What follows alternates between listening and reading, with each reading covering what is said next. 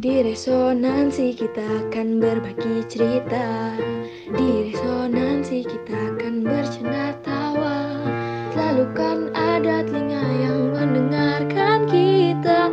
Mari ungkap suara hati di resonansi. Balik lagi di Resonansi bareng saya Patrick di Kamis Manis ke-8 ini.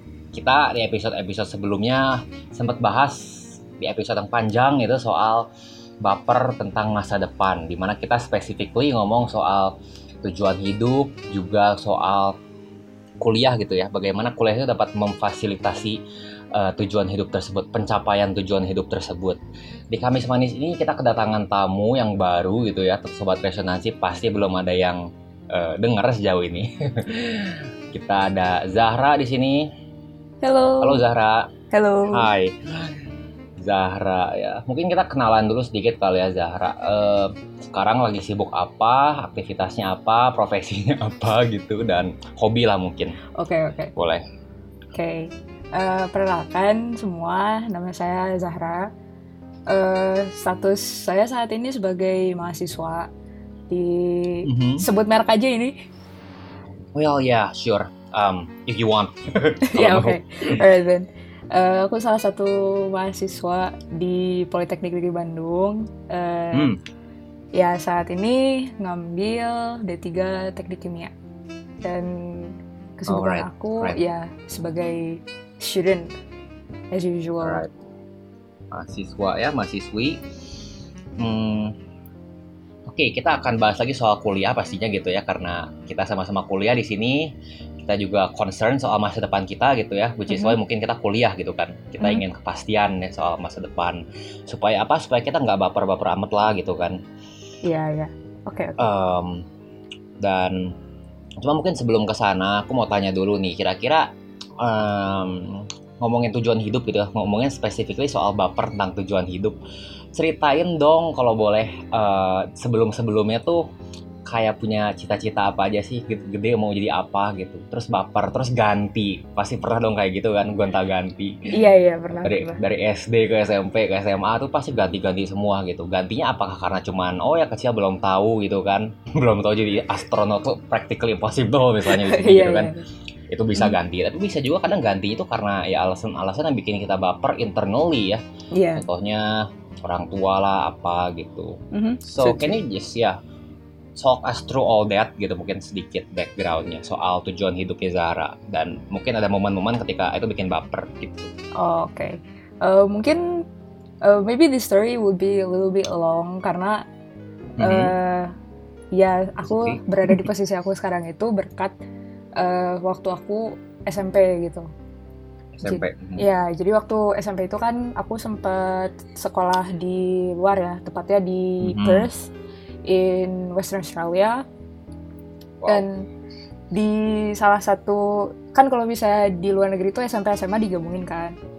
Mhm. Nah, when I was in year nah eh year 10 itu tuh eh, tahun terakhir aku di Mhm. Australia waktu itu dan Mhm. aku itu eh, enroll ke program waktu itu namanya CORE Center of Resources Excellence waktu itu tuh.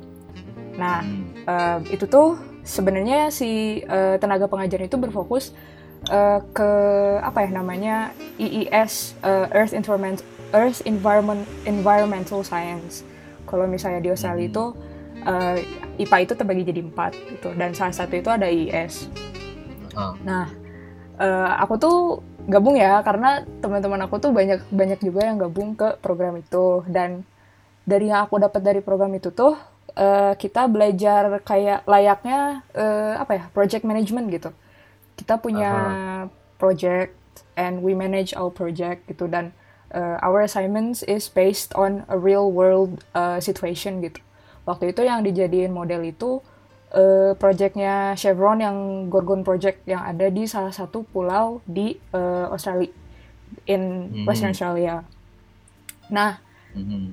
Mungkin eh, tapi dari situ ke apa ya aku tuh udah eh, sedikit tahu tentang teknik kimia itu karena eh, my grandpa was previously in eh, chemical engineering in Oke. yeah and he was a chemical analyst as well jadi ya sedikit Hmm. tahu lah backgroundnya gitu and Hmm. I don't know why ketika SMP tuh uh, ada aja gitu di pikiran tuh oh I wanna be a chemical engineer gitu without knowing how Wow. hard it is gitu kan Uh, ya like ya you know lah eh, kayak waktu kecil tuh nggak mikir sampai ke depannya gitu kan mhm. nah sampai dari sampai SMP tuh eh, aku masih tertarik tuh buat eh, sama tekim tuh masih tertarik cuman ketika Hmm. udah masuk SMA itu jadi bimbang kan karena ya kita semakin tahu pilihan-pilihan eh, yang lainnya gitu waktu itu Mhm, betul betul. ya sempet juga aku tuh pengen eh, perminyakan terus kalau misalnya nggak itu tuh karena per- pernah pengen perminyakan terus Hmm. eh, tahu karena perminyakan dan tekim itu super duper hard like, it's basically a very very hard degree Right. aku right. pernah Tapi gimana tapi perminyakan tuh kan ini banget ya gajinya gede banget ya denger-denger tuh. Kayak Iya. I think number one. Karena dia Iya. kerjanya kan di oil rigs itu yang di tengah laut itu loh. Nah iya itu memang eh, like one of the thing that I got interested was because of the money gitu karena Wow. Iya gitu Hmm. kan karena bayarannya gede gitu and I'm the type of person that likes to apa ya that likes adventure gitu Eh, Mhm. senang gitu main I keluar-keluar kayak gitu Right. ya but mikir-mikir juga gitu kan kalau misalnya mau diperminyakan ya sumber daya juga udah kayaknya udah nggak sebanyak dulu gitu dan kalau misalnya kita eksploitasi lingkungan juga kan kayak aku merasa bersalah gitu aku eksploitasi lingkungan gitu Mik- Mikirnya jauh banget ya, keren ya. Environmental concern. Soalnya waktu pas aku di SMP itu waktu pas di program yang core itu emang kita juga selain diajar Hmm. apa ya diajarkan untuk jadi project manager juga kita eh, diajarkan untuk eh, apa ya ya preserve the environment gitu soalnya Ah, si. Gorgon project ini tuh ada di Ya. eh, aduh aku lupa nama pulaunya tapi salah satu pulau itu tuh kayak indigenous gitu si satwa-satwanya tuh dan emang gak, gak bisa ditemuin di eh, bagian Australia mana pun gitu jadi kan itu masuknya kayak eh, area that is preserved nah Right. iya jadi kita harus berpikir kayak bagaimana cara kita bisa mengeksploitasi si sumber dayanya tapi si lingkungannya tuh nggak rusak gitu. Sempet kayak Mhm, gitu juga. jadi ya dari situ ya mulailah eh, berpikir jauh gitu kan. Kayak Mhm. eh, lingkungannya gimana dan sebagainya. Dan sempet aku tuh milih pengen ke teknik lingkungan waktu itu. Se- sebenarnya kayak ini apa ya aku pindah aku mencrok-mencrok eh, tentang karir tuh nggak terlalu luas ya range karena teknik lingkungan sama perminyakan Oh. itu kayak and then Semuanya chemical engineering ya? iya karena masih satu ranah gitu kan Right. Cuman Iya. detailnya aja apa kan?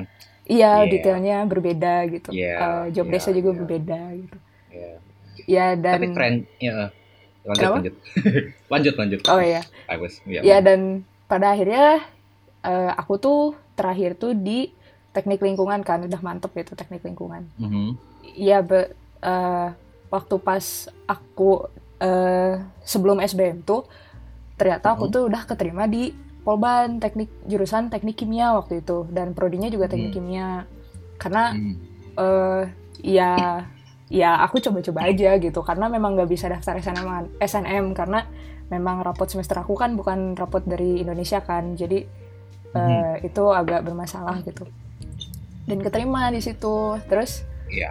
ya sama orang tua juga nggak boleh keluar kota eh, terus apa ya bingung juga gitu mau ngambil jurusan apa lagi gitu kalau misalnya kuliahnya di Bandung gitu kan.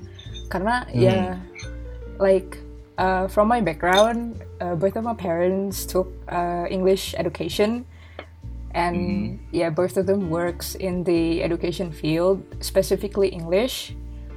Gitu. But for my mom Hmm. it's more into uh, just education gitu.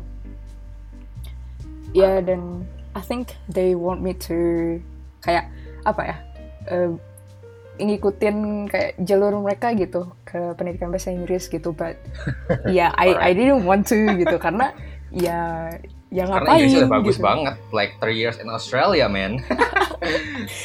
like aside from that kayak I wanted to apa ya put my knowledge in use gitu waktu pas eh, ikutan yang program yang core itu kan Yes. Jadi ya memang teknik adalah jawaban gitu kan. Iya dan oh my god. ya pada akhirnya aku gagal SBM karena memang daftarnya juga ke kampus-kampus yang top kan karena yang nggak boleh Mhm. keluar eh, daerah gitu. And yeah, now I'm stuck in chemical engineering in Polban. Seperti itu. Congratulations. Iya. Well, ini exciting apa ya? Asik banget sih dengerin ceritanya Zahra. Dia tuh eh, aku dengar dari jauh-jauh hari dari SMP tuh kayak eh, stick to one gitu ya. Masih sejalur gitu. Tidak menyimpang sana sini gitu ya. Eh, dan Ya. sekarang juga masih menempuh itu gitu. Dan ya, soalnya aku kebalikannya. Aku kan IPA murtad ya. Ya. Kebanyakan Always orang kayak been. gitu kok kayak Oke, Biasanya iya. kayak pindah eh, apa bidangnya tuh jauh banget gitu dan sementara aku juga kaget gitu ketika aku lihat apa ya eh, kilas balik gitu ke gimana aku waktu SMA tuh kayak oh sebenarnya ini satu bidang gitu nggak ke mana-mana gitu kan Hmm, betul. Jadi aku salut soal itu sih. But ya oke, backgroundnya seperti itu. Jadi eh kalau film gimana? Karena fun fact, fun fact gitu ya, Zara ini filmmaker juga gitu ya. used to Seluruh used to be a filmmaker Yes, you are. Filmmaker itu kan definisinya kan orang yang bikin film dan kamu bikin film kan? Udah pernah? iya pernah Berapa sih kali iya. bahkan? iya, so iya. you're a filmmaker dan ya jadi em, apa masa SMA-nya dipenuhi oleh proyek-proyek film gitu ya apakah dilombakan atau apa pun itu punya PH sendiri gitu ya kecil-kecilan production house aduh jadi malu oh no don't be bangga justru ini fo- ini supaya sobat resonansi tahu aja gitu. Karena aku mau nanya kayak kalau kita punya itu kan proyek sampingan mungkin kamu bilangnya atau tapi itu kan sesuatu yang kamu lakuin harus serius gitu kan ya. Selagi SMA tuh itu ma- makan banyak waktu makan banyak energi gitu ya. Tapi sempat terbesit nggak sih mau menjadikan itu sebagai lebih dari itu gitu loh. Bahkan mungkin mendalami gitu loh menjadi profesinya gitu loh. Ah, iya Apakah sih. sempat terbesit? Kalau enggak, kenapa gitu mungkin? Pernah sih sempat di jadi aku mulai itu eh, kelas 2 SMA ya kelas 11 gitu Right. karena Mhm. ya diajakin sama temen dan uh, like to my surprise uh, I was also so I was so into it sampai kayak ya aku tertarik gitu sama dunia perfilman Hmm. dan Mhm. sempat juga ya I consider to apa ya to uh, take film school karena Wow. Ya karena waktu itu juga tertarik sih waktu itu pilihannya ke mana ya ke isi Jogja gitu kalau nggak salah sempat juga That's a good film school. I think. Ya, ya. Yeah, but uh, yeah, my parents didn't let me, of course, karena uh, apa ya? Ya alasannya karena kan mungkin untuk uh, industri hiburan itu a bit scary ya for girls gitu, especially Ya. ya ya apa ya pergaulannya gitu. Bukannya Ah. aku mengeneralisasi ya, cuman kan typically kayak gitu gitu. Dan uh, setelah aku pikir-pikir juga kayaknya it's better just to stay as my hobby gitu karena uh, itu kan antara uh, apa ya tekim dan perfilman itu kan uh, suatu hal yang sangat jauh gitu kan tidak ada korelasinya sama sekali nah Of course, ya ya sangat jauh. ya dan uh, aku pikir uh, akan menjadi ide yang bagus ketika aku punya suatu tempat pelarian gitu dari Mhm. ketika aku sudah penat dan lain sebagainya tuh wah ada nih pelarian misalnya bikin film yang eh, hasilnya bisa kita banggakan gitu karena kan kalau misalnya film berupa apa ya istilahnya jadi kayak produk kan sebuah film gitu jadi Iya, gitu betul, sebuah produk. karya Iya. nah Ha, ha. ya dengan eh, kalau menurut aku sih bikin film itu rasa capeknya kita tuh bisa tergantikan dengan ya how good the film turns out gitu kayak Wow. gitu Rasa bergairah yang dengarnya gitu ya. Karena Ya, kita it's- juga pernah kerja bareng kan ya. Mhm, iya pernah pernah Satu right di satu proyek pernah berkompetisi juga ya bahkan iya proyek pernah lainnya gitu. Jadi lengkap banget gitu. Em, cuman ngomongin itu balik lagi gitu ya. Oh jadi emang ya itu juga ya disadarkan juga bahwa susah gitu ya. Orang tua juga kurang setuju, lebih setuju tentu saja teknik kimia gitu ya. Meskipun ya ya gimana ya tetap lebih prefer kalau bisa mah ide idealnya pisan kan eh, apa Inggris ya. iya betul. English education. Tapi teknik kimia is acceptable of course lah ya. Itu kan lumayan gitu loh. Prospeknya Iya. kan oke ya. Kita tahu. Mhm. beda sama filmmaking ya prospeknya di sini mah wah terus pergaulannya not to mention gitu kan jadi all the more reasons to enggak gitu ya tapi Iya. menerima nggak sih alasan itu kayak langsung atau ada kesulitan awalnya bikin baper mungkin mungkin ada resistance juga gitu terhadap pendapat itu. Merasa kayak bisalah dipikirin jalannya misal seperti itu. Ada sempat denial kayak gitu nggak sih? Atau ya udah langsung terima aja gitu?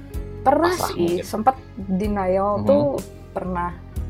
Eh, karena waktu itu tuh masa-masanya aku memang lagi seneng banget gitu ngegarap project dan Hmm. bikin film walaupun Pro- memang aku bukan scriptwriter ya aku lebih ke DOP sama editor gitu cuman Mhm. ya dengan orang-orang yang waktu itu aku bekerja sama itu tuh udah mulai nyaman dan komunikasinya juga udah enak gitu setelah ya setelah setahun ada gitu sempet Hmm. sih kayak denial kayak kenapa sih gak boleh padahal kan ya kalau Iya. misalnya eh apa ya aku waktu pikirnya aku, aku waktu itu pikirnya kalau misal pun aku ke film school juga nanti Mhm. eh, aku bisa ngegarap proyek-proyek yang independen dan sebagainya gitu. Nggak stuck kayak Betul. nggak akan susah cari kerja dan yang kayak gitu kan.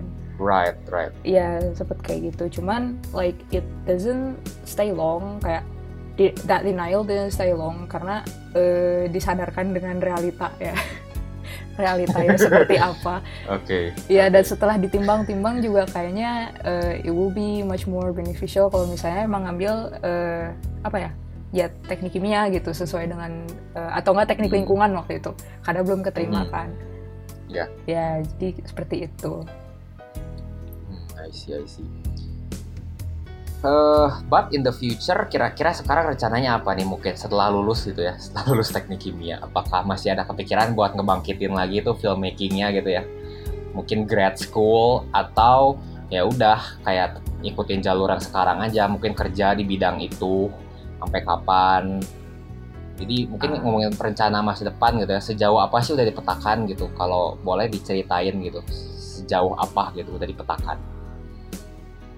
eh sebenarnya sih aku masuk teknik kimia juga karena punya plan ke depannya ya dan Mhm. ya idealisnya gitu kan lulusan teknik kimia itu masih banyak yang berpikir kalau misalnya ah aku mau kerja di perminyakan misalnya kayak gitu kan and Hmm. Yeah it it was also what I was thinking gitu. That's my idealistic uh, thinking uh, yang membuat aku ingin masuk teknik kimia itu itu gitu. Cuman uh, untuk uh, industri spesifiknya mungkin selain perminyakan atau misalnya ya bidang-bidang seperti itu aku belum Mhm. uh, punya plan ya. Kayak misalnya ke industri makanan atau gimana itu aku belum. Karena uh, belum kepikiran juga sih. Cuman kalau misalnya untuk pekerjaan I would, I would do anything yang memang ada di bidang aku gitu. Karena sempat juga kemarin uh, I attended a car- career talk from like my alumni yang baru-baru lulus juga. Uh, ya jangan idealis jangan idealis lah gitu. Karena memang industri perminyakan itu susah dimasuki gitu. Heeh. ya gitu. Iya. Uh, untuk kalau misalnya uh, ngegarap itu sebenarnya aku udah pengen banget sih kayak uh, di antara kesibukan aku gitu misalnya kayak ya bisalah uh, garap satu uh, project gitu cuman uh, as far as as far as it goes uh, time Mhm. management is harder than I thought Iya. ya jadi masalah belum ya belum terrealisasi sih. Cuman kalau misalnya untuk eh, apa ya in the near future kayak 10 years maybe I will stick to whatever field that I am in which is uh, chemical engineering. Karena ya apa ya sayang juga kan ilmunya eh, nanti untuk Hmm. eh, dua tahun ke depan itu ya aku bakalan lulus gitu dan ilmunya tuh aku sudah pelajari dengan susah payah with blood and tears juga Hmm. gitu kan oh my god, blood and tears. iya blood and That tears Oke. ya jadi. Mungkin- untuk ke depannya planningnya masih sesuai dengan ini sih sesuai dengan apa ya bidang ya kalau Yeah, right. misalnya for films maybe uh, slowly at a time so when probably I will get like more free time I will try to apa ya Hmm. uh, ya mengasah lagi skill aku di situ gitu seperti itu Tapi selama masih kuliah makanya susah ya free time itu kayak langka kan. Iya. Sulit didapat. sulit benar sulit Eh, walaupun memang gimana ya eh, sempat kemarin juga aku dengar kan banyak banget nih dosen-dosen yang kayak eh, aku Hmm. paralel eh, saya paralel nih eh, kuliahnya misalnya di Unpad sama ITB gitu tapi Wow. like from what I felt kayak Mhm. sekarang-sekarang tuh kayaknya walaupun aku di Polban juga susah gitu buat eh, apa ya mengurus antara ranah yang ada di tempat perkuliahan dengan di luar gitu. Apalagi kan kalau filmmaking berarti dia intensif kan. At least kayak buat tiga minggu gitu. Itu intensif Hmm. kan. Ya itu agak sulit sih. Hmm, hmm, I see. I totally see, karena aku juga semenjak kuliah tuh lebih sulit cari waktu juga untuk filmmaking sebetulnya. nah ya kan berarti bukan Right. aku aja gitu No, it's not just you, tapi I, I, I have to admit kayak objectively ya jurusanku lebih gampang tetap. iya sih All engineering are all or all of them kayak semuanya susah gitu. Which is why Yes. aku kayak pengen filmmaking, aku nggak mau masuk ke yang nggak berkaitan aja sih. Meskipun ya kita tahu mungkin Joko Anwar tuh kan gila ya sekolahnya kan sama kayak Habibie untuk jadi apa pesawat gitu ya, bikin pesawat Mhm. gitu kan. Tapi jadi sutradara Gundala gitu, pengabdi setan, keren bisa kan itu mantap. ya mungkin kayaknya Hmm. eh gimana lanjut lanjut Iya, jadi mungkin s- gimana ya kalau tadi Zahra bilang ya I think it's fine gitu ya bahwa bener sih kita jangan terlalu idealis. Kadang kan kita untuk mencari sesuatu nasi kan harus kayak ambil dari sumber mana pun aja yang layak, yang nggak curang gitu ya. ya betul Dan kita ambil aja apa pun itu yang ada depan kita gitu. Itu kan susah juga ya. ya Mungkin sekalinya ada tuh kita langsung Mhm. ambil set whatever there is gitu kan. Pragmatisnya Iya, seperti itu. ya, Cuman ya kita juga harus tetap ini ya mungkin uh, membuka hati terhadap peluang-peluang mungkin uh, tempat-tempat yang kita tuh nggak nggak nggak nggak sangka-sangka bakalan bisa ke sana gitu tapi ternyata bisa contohnya si Joko tadi gitu iya betul Mhm. dia tuh kan belajar sama kayak Zara engineering. Beda lah engineeringnya tapi engineering nevertheless regardless gitu ya. Mhm. cuman dia jadi fokus ke filmmaking gitu. Jadi I think nggak menutup kemungkinan sih so ya. Ya tetap hmm, jadi jangan gimana ya mungkin lebih apa ya jangan pasrah mungkin ya kayak iya tetap betul betul. oh, Kayak ya terbuka lebih- mungkin gitu kan. lebih gimana ya kalau misalnya di zaman sekarang sih yang prinsip yang aku tanamin eh, apa ya untuk membuka pikiran kita gitu ya kalau misal pun Alright. nanti misalnya aku kerja gak disesuai dengan field aku tapi kerjaannya tuh bagus ya I would probably just accept it gitu karena ya ya memang mungkin jalannya sudah seperti itu gitu and Hmm. mungkin kalau misalnya mungkin kalau misalnya nanti ke depannya aku berjodoh dengan perfilman juga kan gak ada yang tahu kan nah Kayak itu jadi kayak- betul. kayak apa ya? Eh, ya open minded aja gitu dan lebih membuka apa ya melihat dan membuka mata terhadap peluang-peluang yang sangat luas gitu di depan sana tuh. Kayak gitu. exactly. Itu maksudnya teh. Mantap betul. pisan. Huh, oke it's- ini asik banget sih sebetulnya ya. Dan cuma mungkin aku mau nanya ini di ranah terakhir-terakhir gitu ya. Mhm. kita tadi udah ngomongin soal jauh ke depan tapi kita ngomongin mungkin present dulu sekarang gitu ya oke kita masuk ke in- internally ke, ke dalam kuliah sedikit dunia kampus nih ya. boleh boleh I see Zahra ini sangat sibuk di kampus gitu kan. Jadi aku pengen nanya soal sebetulnya benefits yang didapat di kampus tuh apa sih gitu. Ini mungkin kayak cliche ya kayak what kind of question is that? ya lo dapat ijazah and then it grants you to work gitu kan. Tapi Ah, mungkin iya. lebih ke arah ini sih mungkin ya yang berkaitan dengan soft skills, mindset gitu ya, pola pikir itu sih. Karena kalau ilmu itu kan dari mana-mana ya. Ada Iya, Google betul. sekarang. Ya, kuliah tuh ilmunya doang dengan gampang tersubstitute oleh Google atau Coursera, whatever, Mhm. YouTube bahkan. Tetapi apa sih kira-kira yang di kuliah tuh eksklusif benefitnya dan ya selain ijazah ya, eksklusif Iya, iya. benefitnya di kuliah di dunia kampus dan nggak bisa didapat di sumber lain. Kalau menurut Zara itu apa sih itu dan kaitannya sama apa ya attainment tujuan hidup seperti apa? Kalau misalnya menurut aku sih eh, mungkin karena Hmm. aku dari SMP itu si program core ini sudah membuka pikiran aku bahwa oh misal eh, apa ya sekolah itu nggak cuma gin apa ya nggak cuma kayak cuma belajar eh, ulangan dapat nilai lulus dapat ijazah gitu enggak gitu. Karena dari SMP tuh aku sudah distimulasi untuk eh, ya eh, apa ya working collaboratively with other people gitu towards a bigger goal gitu nah itu aku rasakan juga sih di kuliah kayak eh apa ya di kuliah itu kan aku juga ikut eh, beberapa organisasi sebenarnya cuma satu sih cuma satu organisasi gitu. Oke. ya dan eh, dari organisasi itu tuh aku dapat eh, banyak opportunity to apa ya to istilahnya itu mengembangkan diri lah gitu. Karena kan kalau Mhm. misalnya di kampus aku tuh eh, apa ya himpunan itu dasarnya gitu himpunan itu kayak rumah kita dan kalau misalnya Oh. kita ingin keluar dari apa ya ada opportunity gitu di luar himpunan itu Mhm. kan pasti perantaranya himpunan gitu Right. ya dan eh, dari yang aku dapat sekarang sih eh, aku banyakin dapat eh, relasi relasi kerjasama Hmm. dengan orang lain itu yang aku dapetin dan Hmm. sedikit-sedikit juga ini sih mengasah kayak apa ya problem solving dan eh, leadership skill. Kalau Hmm. menurut aku kayak gitu. Dan memang eh, apa ya sejauh ini tuh it's true gitu. Karena di kalau misalnya ya sih benar kalau misalnya kita mau working colla- collaboratively itu nggak cuma di kampus gitu. Cuman beda aja gitu atmosfernya gitu. Karena kan kalau misalnya di kampus tuh cari sumber daya manusianya lebih mudah kali ya karena kan Iya. misalnya nih eh, ikutan KKN ikutan Hmm. KKN itu pasti kan eh, kita ketemu sama eh, banyak orang dari misalnya eh, jurusan atau fakultas lain. Nah, itu tuh udah apa ya?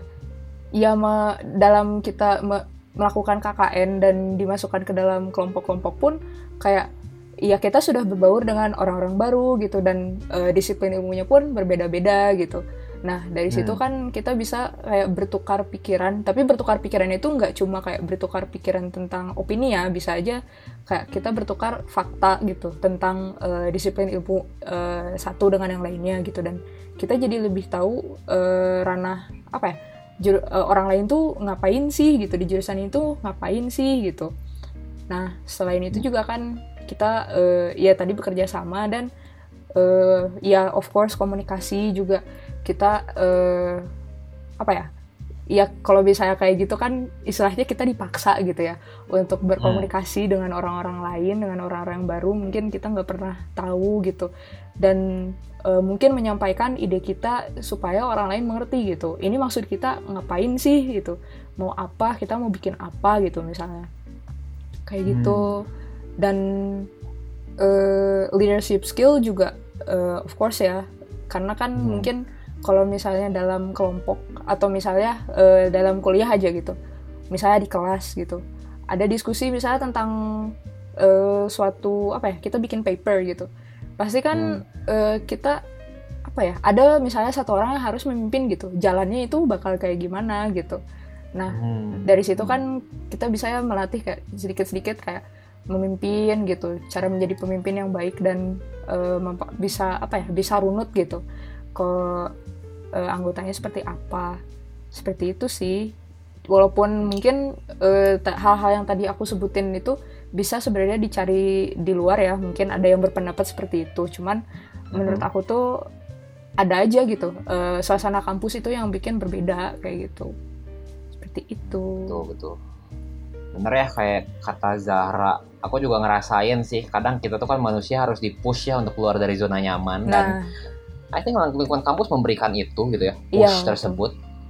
Dalam tanda kutip paksaan lah bagi kita-kita ini yang mungkin cenderung mager gitu ya. iya betul Kalau lo nggak kuliah kan ya lo harus punya inisiatif sendiri, punya proaktif Nah. sendiri untuk ngelakuin itu gitu. Dan kadang kalau motivasi atau dorongan lu nggak nggak apa ya nggak cukup tuh jadi susah banget buat lu untuk bangkit sih dan kayak just to know what's good for you gitu kan. Iya betul kerasa kerasa juga sih waktu aku zaman dari transisi SMA ke kuliah itu kan sempet kayak Hmm. istilahnya nganggur gitu kan kayak Mhm. ya I just didn't know what to do with my life gitu kayak ya kalau misalnya mau berkarya juga kita harus ngumpulin orang gitu kan susah gitu mau ikut ini mau ikut itu juga harus ada dorongan dari dalam diri gitu karena kalau misalnya di kampus kan misalnya mau berkarya nih kita cuma tinggal bilang kan ada gitu orang yang mau join gitu terus kalau Hmm. misalnya ya simpelnya like if we feeling down juga gitu for me like it helps kalau misalnya ada kesibukan lain gitu kan. Kalau misalnya pas aku nganggur tuh waduh rasanya susah sih sih. Malah jadinya overthinking aku di rumah. Kayak gitu. overthinkingnya betul sih. Kalau terlalu gabut tuh jadi overthinking kadang gitu kan. Iya iya begitulah. Sedikit cerita se- selama aku pengangguran dan sekarang selama pandemi sih kayaknya itu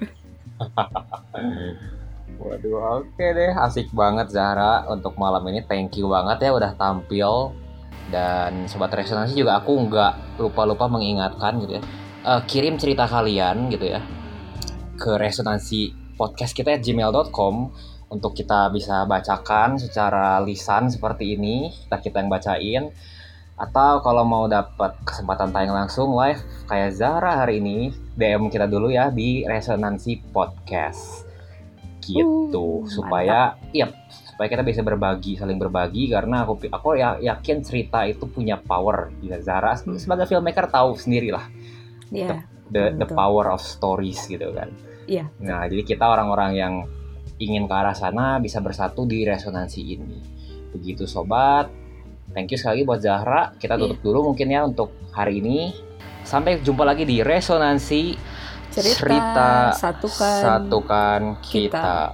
See you, bye bye, dadah, bye bye thank you thank Zahra. you